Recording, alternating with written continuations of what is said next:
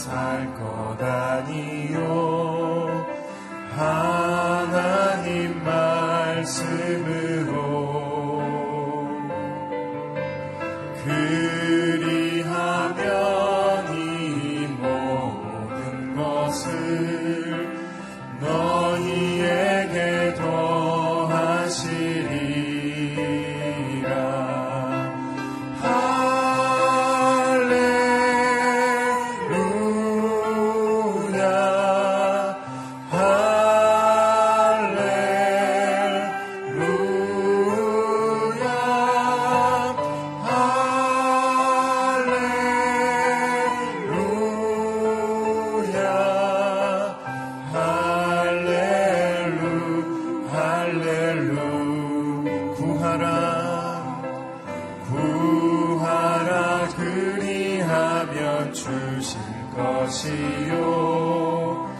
찾으라 찾을 것이요.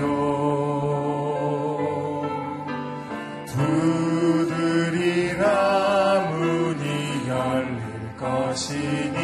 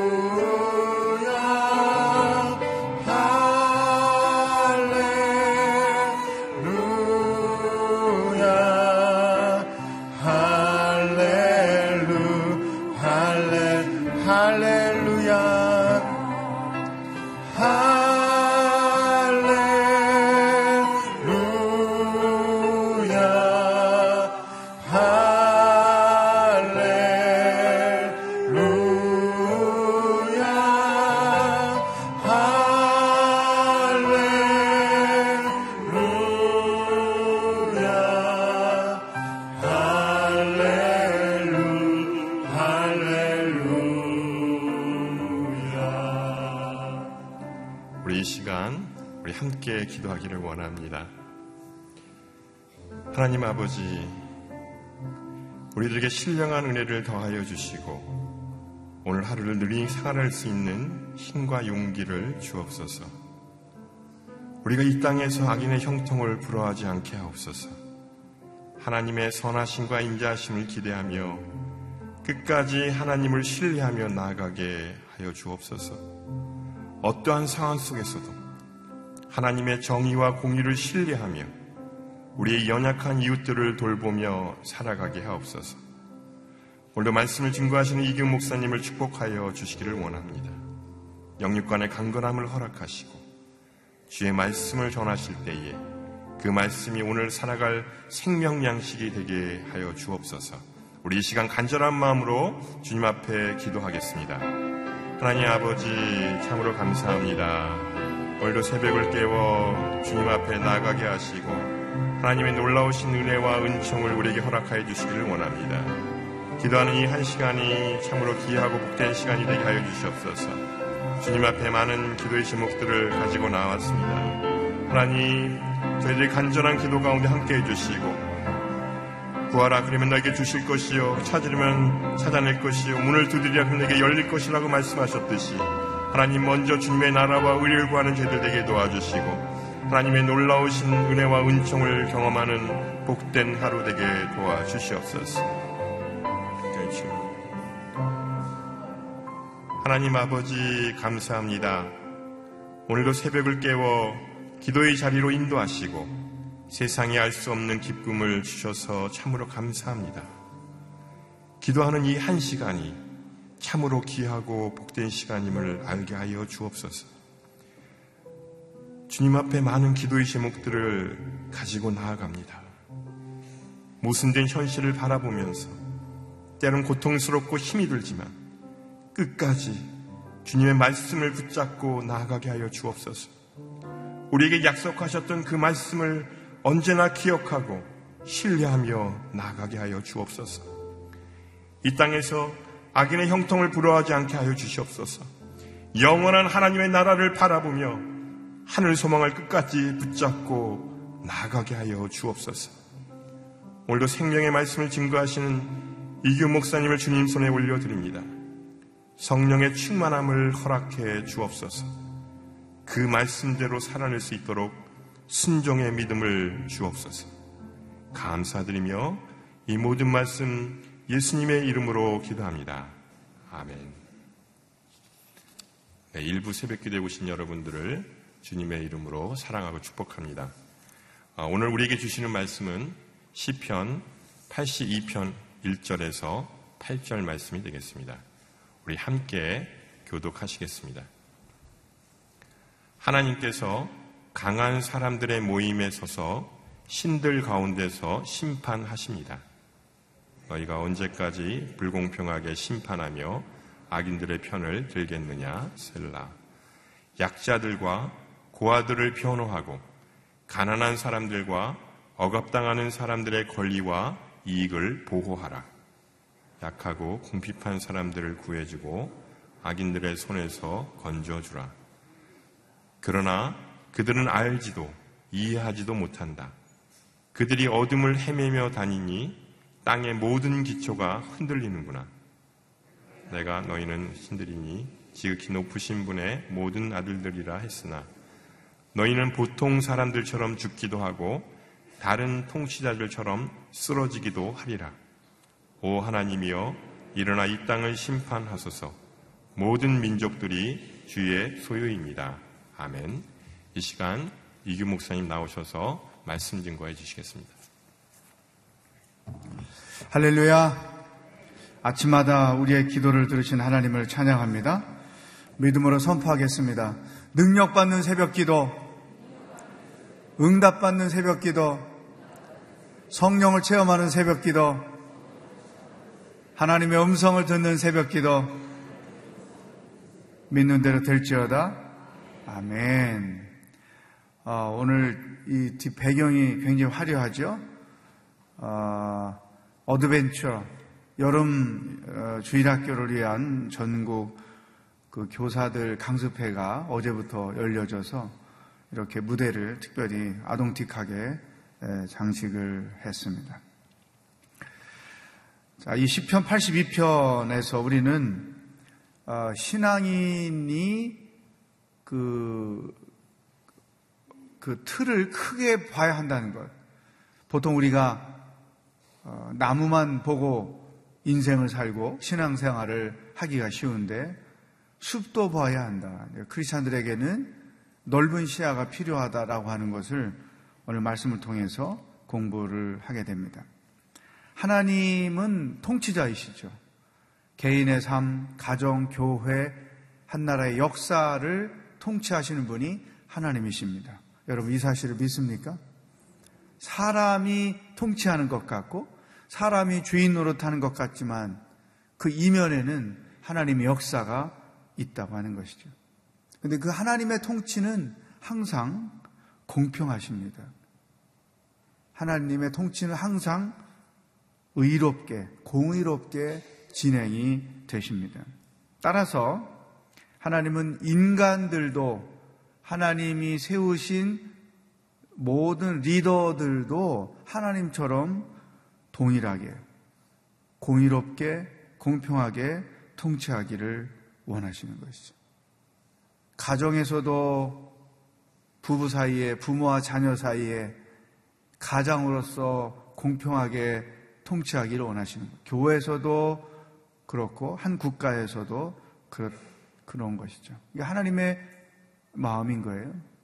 그러니까 우리 크리스찬 기업가들이 있는 곳, 또 교회 항상 공의로워 하는 것이죠.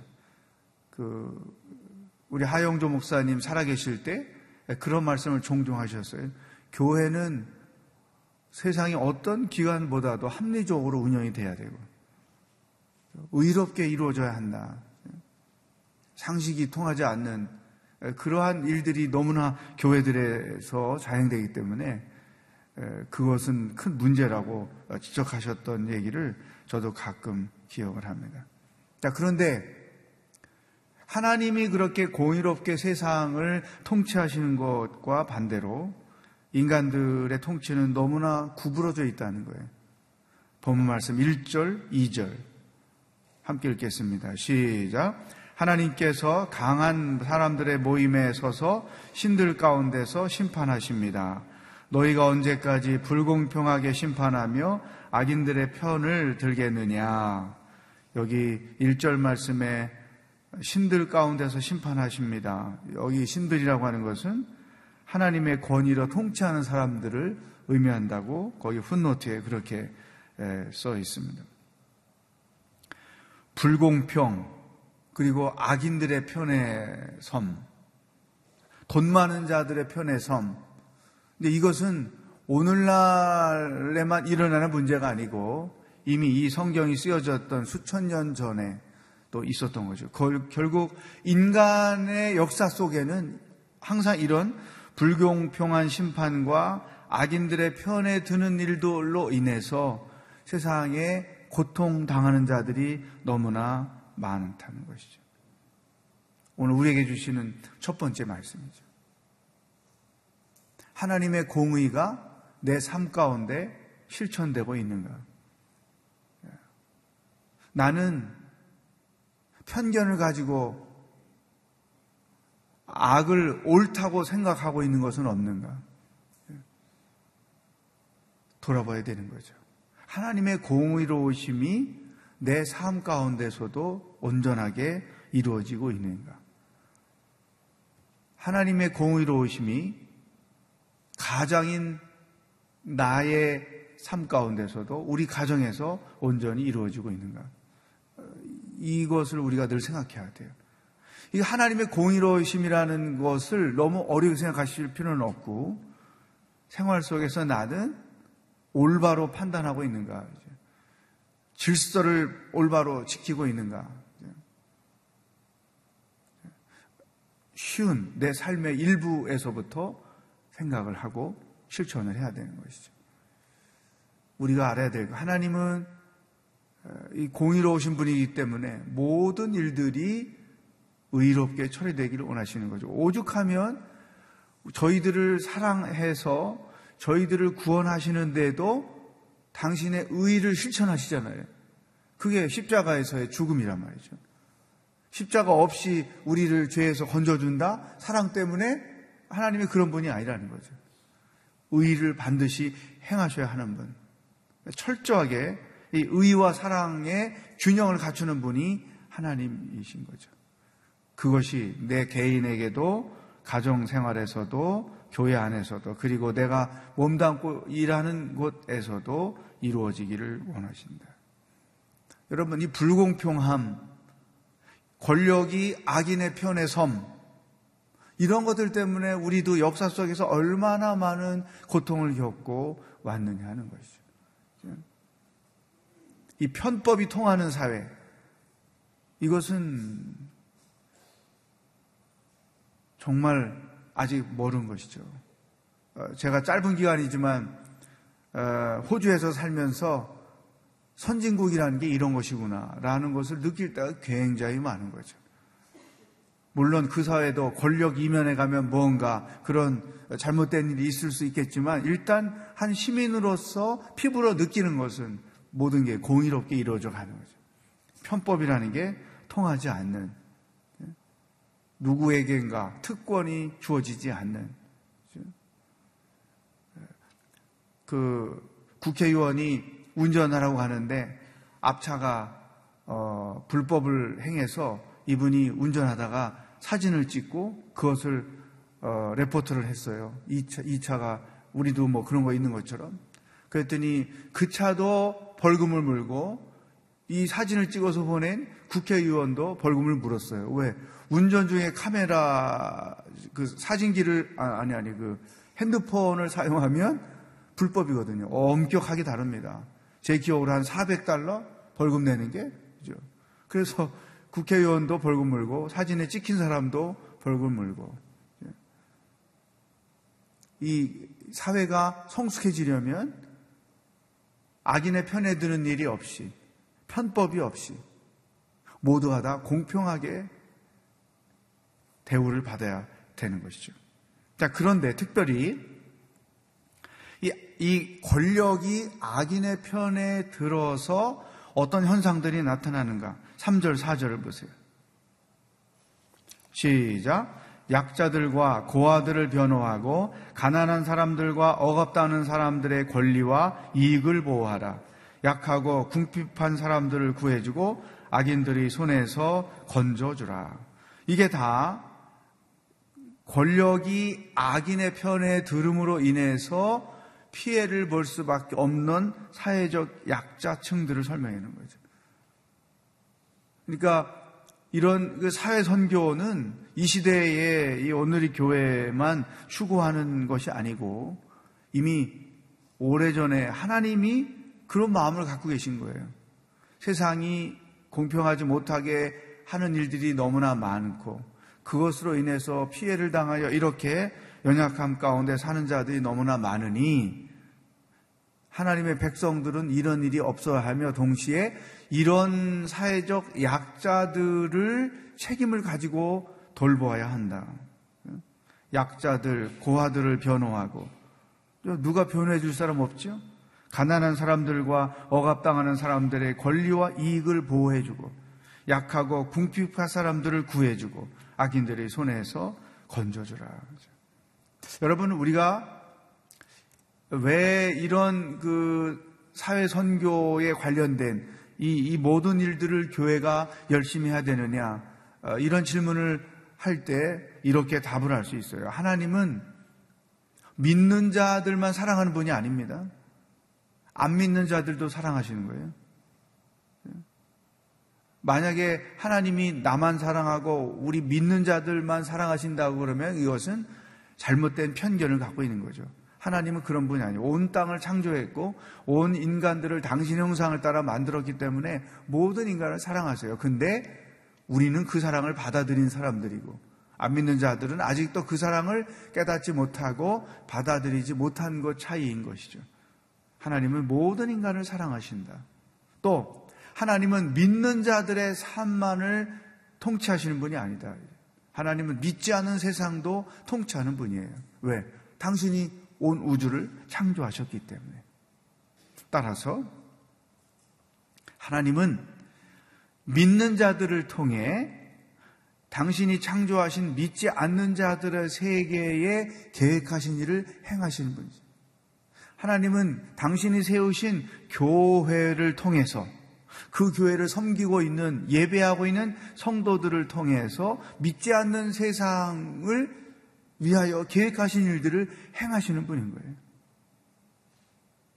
자, 오늘 제가 모두의 우리가 큰 틀을 봐야 한다는 것을 어, 말씀드린 이유가 여기 있는 것이죠.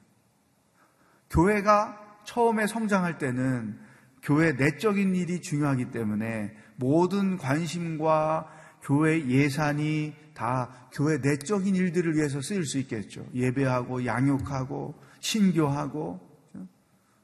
그러나 그것이 어느 단계까지에 국한된 일이지 교회가 어, 수십 년 됐는데 또 어, 성도들이 이만큼 저만큼 많아지고 있는데 여전히 교회 밖의 일에 대해서는 관심이 없고 교회 안의 일에 대해서만 관심을 가지고 있다. 그러면 그것은 아직 철들지 않은 거죠.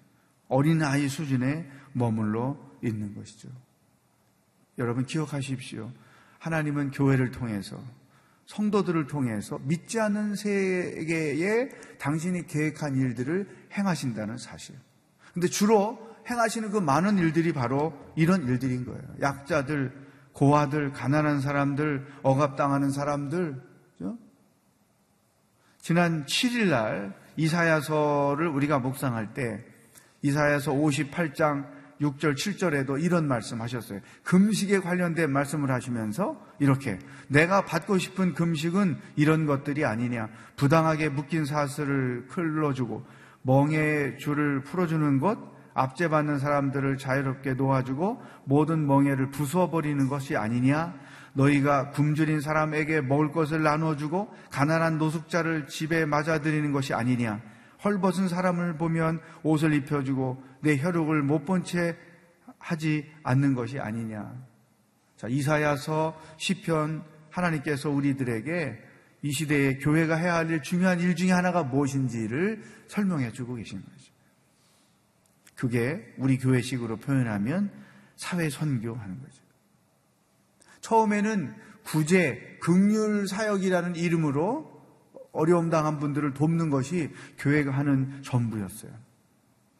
그런데 우리나라가 점점점 경제적으로 성장하면서 사회적으로 발견되는 많은 문제들이 있게 됐고 결국은 교회가 감당해야 할 일들이 자꾸만 많아지게 된 것이죠. 따라서 우리 교회가 하나님의 뜻을 이루는 교회로서 그 사명을 잘 감당하려면 이런 사회 선교에 관한 관심을 가지고 적극적으로 참여를 해야 된다. 우리 교회가 해외 선교까지 이르는데도 한국 교회에서 굉장히 모범이었고 우리 교회가 열정으로 그 일을 다 했죠. 그런데 그런 사이에 한국 사회에 발생하는 문제들이 너무나 많고 이제는 그런 일들을 감당할 때가 온 거예요. 선교는 선교대로 하고 또 한국 안에서 일어나는 많은 일들을 책임의식을 가지고 섬겨야 되는 것. 이것이 하나님께서 우리들에게 부탁하시는, 명령하시는 말씀이라는 것이죠. 우리 사회의 노인 문제, 독거노인 문제, 이주민 문제, 다문화 가정, 다문화 가정 보면 행복한 가정이 한 것도 없어요. 제가 그런 부분에 관심이 많기 때문에 그 프로그램을 봐도 늘 그런 것을 보는데 딱 한 가정 봤어요. 대학을 나와서 지식인이 한국에 시집을 와가지고 남편과 함께 멋진 그 농, 농사 일을 하는데 얼마나 이 여인이 지혜로운지 가정은 가정대로 이런 일대로 어, 이런 가정 하나 딱 받고 나머지는 전부 다 불행하게 사는 거죠. 이게 이제 사회적인 문제로 계속 확대되기 때문에 결코 교회가 그냥 눈 감고 있을 수 없다는 거죠. 국가는 하나의 어떤 제도를 만들어서 그것 그들을 이런 방법 저런 방법으로 돕는 일을 하지만 기관을 만들어서 무슨 일을 하지만 근본적으로 그들의 가정 생활, 부부 생활, 자녀 문제 이것은 손을 쓰지 못하고 있는 것이죠.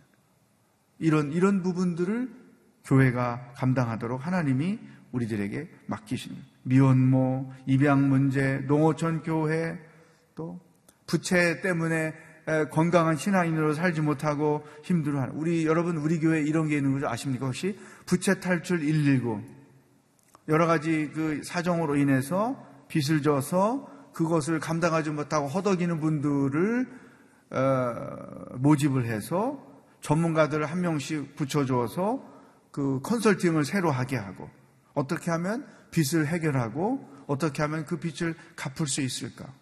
전문가 한 사람에게 저희들이 돈을 주고 의뢰를 해서 성도 한 사람 한 사람을 그빚 가운데 벗어나게 해주는 프로그램이 운영되고 있어요.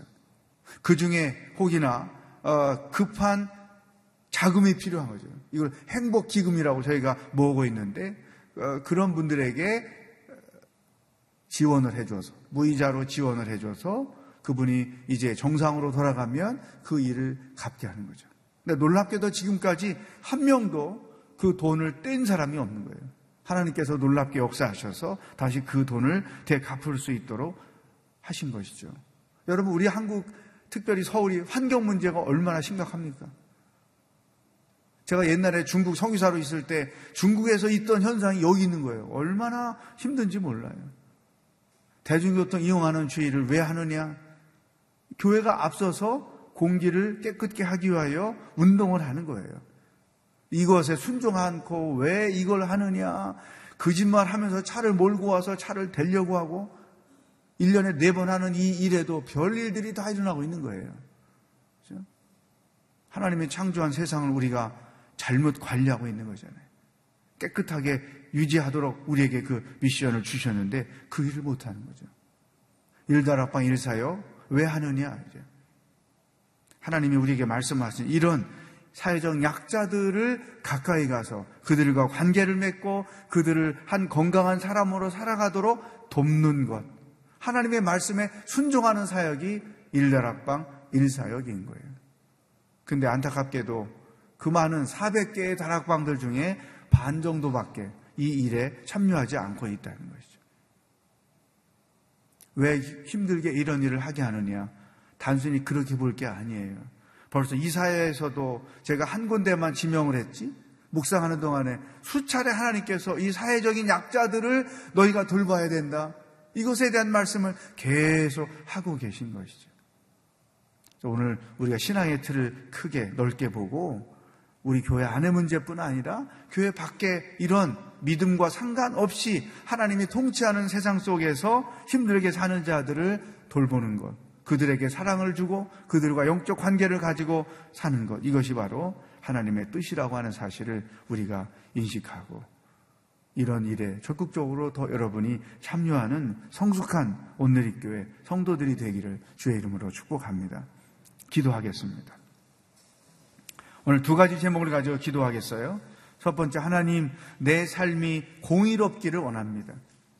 내가 리더로 있다면 그게 가정이든 직장이든 교회든 모든 일들을 공의롭게 판단하고 어, 처리하는 사람이 되게 하여 주시옵소서. 두 번째, 우리 개인과 우리 교회가 사회적 약자들에 대하여 더 관심을 가지고 그들을 섬기는 일에 최선을 다하는 교회가 되게 하여 주시옵소서 하나님의 말씀에 순종하는 교회가 되게 하여 주시옵소서 다 같이 기도하겠습니다. 하나님 아버지 감사합니다. 찬양합니다. 오늘도 시편의 말씀을 통해 우리가 무엇을 생각하고 어떻게 살아야 하는지 말씀해 주시니 감사합니다. 하나님이 공의로우신 것처럼 우리들 자신도 공의로워야 할 것을 분명히 믿습니다. 개인의 삶 가운데서도 가정에서도 직장에서도 교회에서도 모든 일들을 공의롭게 처신하고 공의롭게 행하는 하나님의 성품을 닮은 자들이 되도록 인도하여 주시옵소서. 또한 하나님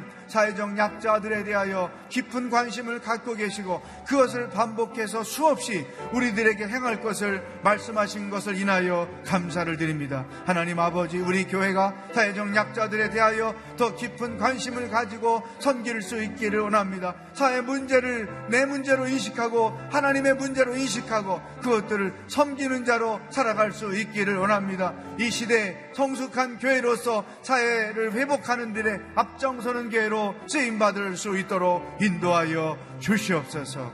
할렐루야. 하나님 아버지 오늘도 무엇을 생각하며 어떻게 살아야 하는지 말씀해 주시니 감사합니다. 하나님의 공의로우심이 우리 개인의 삶 가운데도 이루어지기를 원합니다. 내가 무슨 일을 하든지 그 모든 일들을 의롭게 판단하고 행하는 사람들이 되도록 인도하여 주시옵소서. 우리 교회가 우리 모든 성도들이 하나님이 맡기신 사회적 약자들에 대하여 더 큰 심을 큰 관심을 가지고 하나님의 사랑을 실천하는 교회로 성숙해 가도록 인도하여 주시옵소서. 오늘도 우리와 동행하실 주님을 기대하며 예수 그리스도의 은혜와 하나님 아버지의 사랑과 성령의 교통하심이 하나님의 성품을 따라 의를 이 땅 가운데 실천하기로 결단하는 사회적 약자들에 대하여 더 큰 관심을 가지고 하나님의 뜻을 이루기로 결단하는 모든 기도하는 사람들과 오늘의 교회 성도들과 하나님의 사랑을 전하는 선교사님들과 하나님의 구원을 기다리고 있는 북한 땅의 백성들 머리 위에 영원히 함께 하시길 축원하옵나이다. 아멘.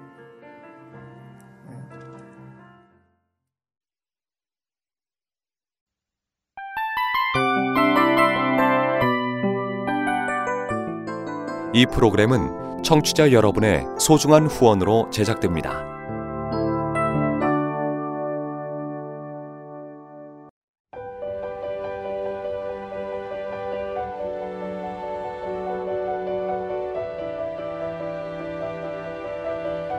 세상에는 수많은 교회들이 있지만 더 깊이 있는 말씀 강해를 찾기 위해 크기로만 교회를 선정하지 않습니다. 보다 좋은 영적 콘텐츠를 더 많이 나누기 위해 방송비를 받지 않습니다. 1년 365일 복음만 전하고 싶어서 우리는 광고를 하지 않습니다. 온누리의 복음을 땅끝까지 CGN TV와 함께 땅끝 성교사가 되주세요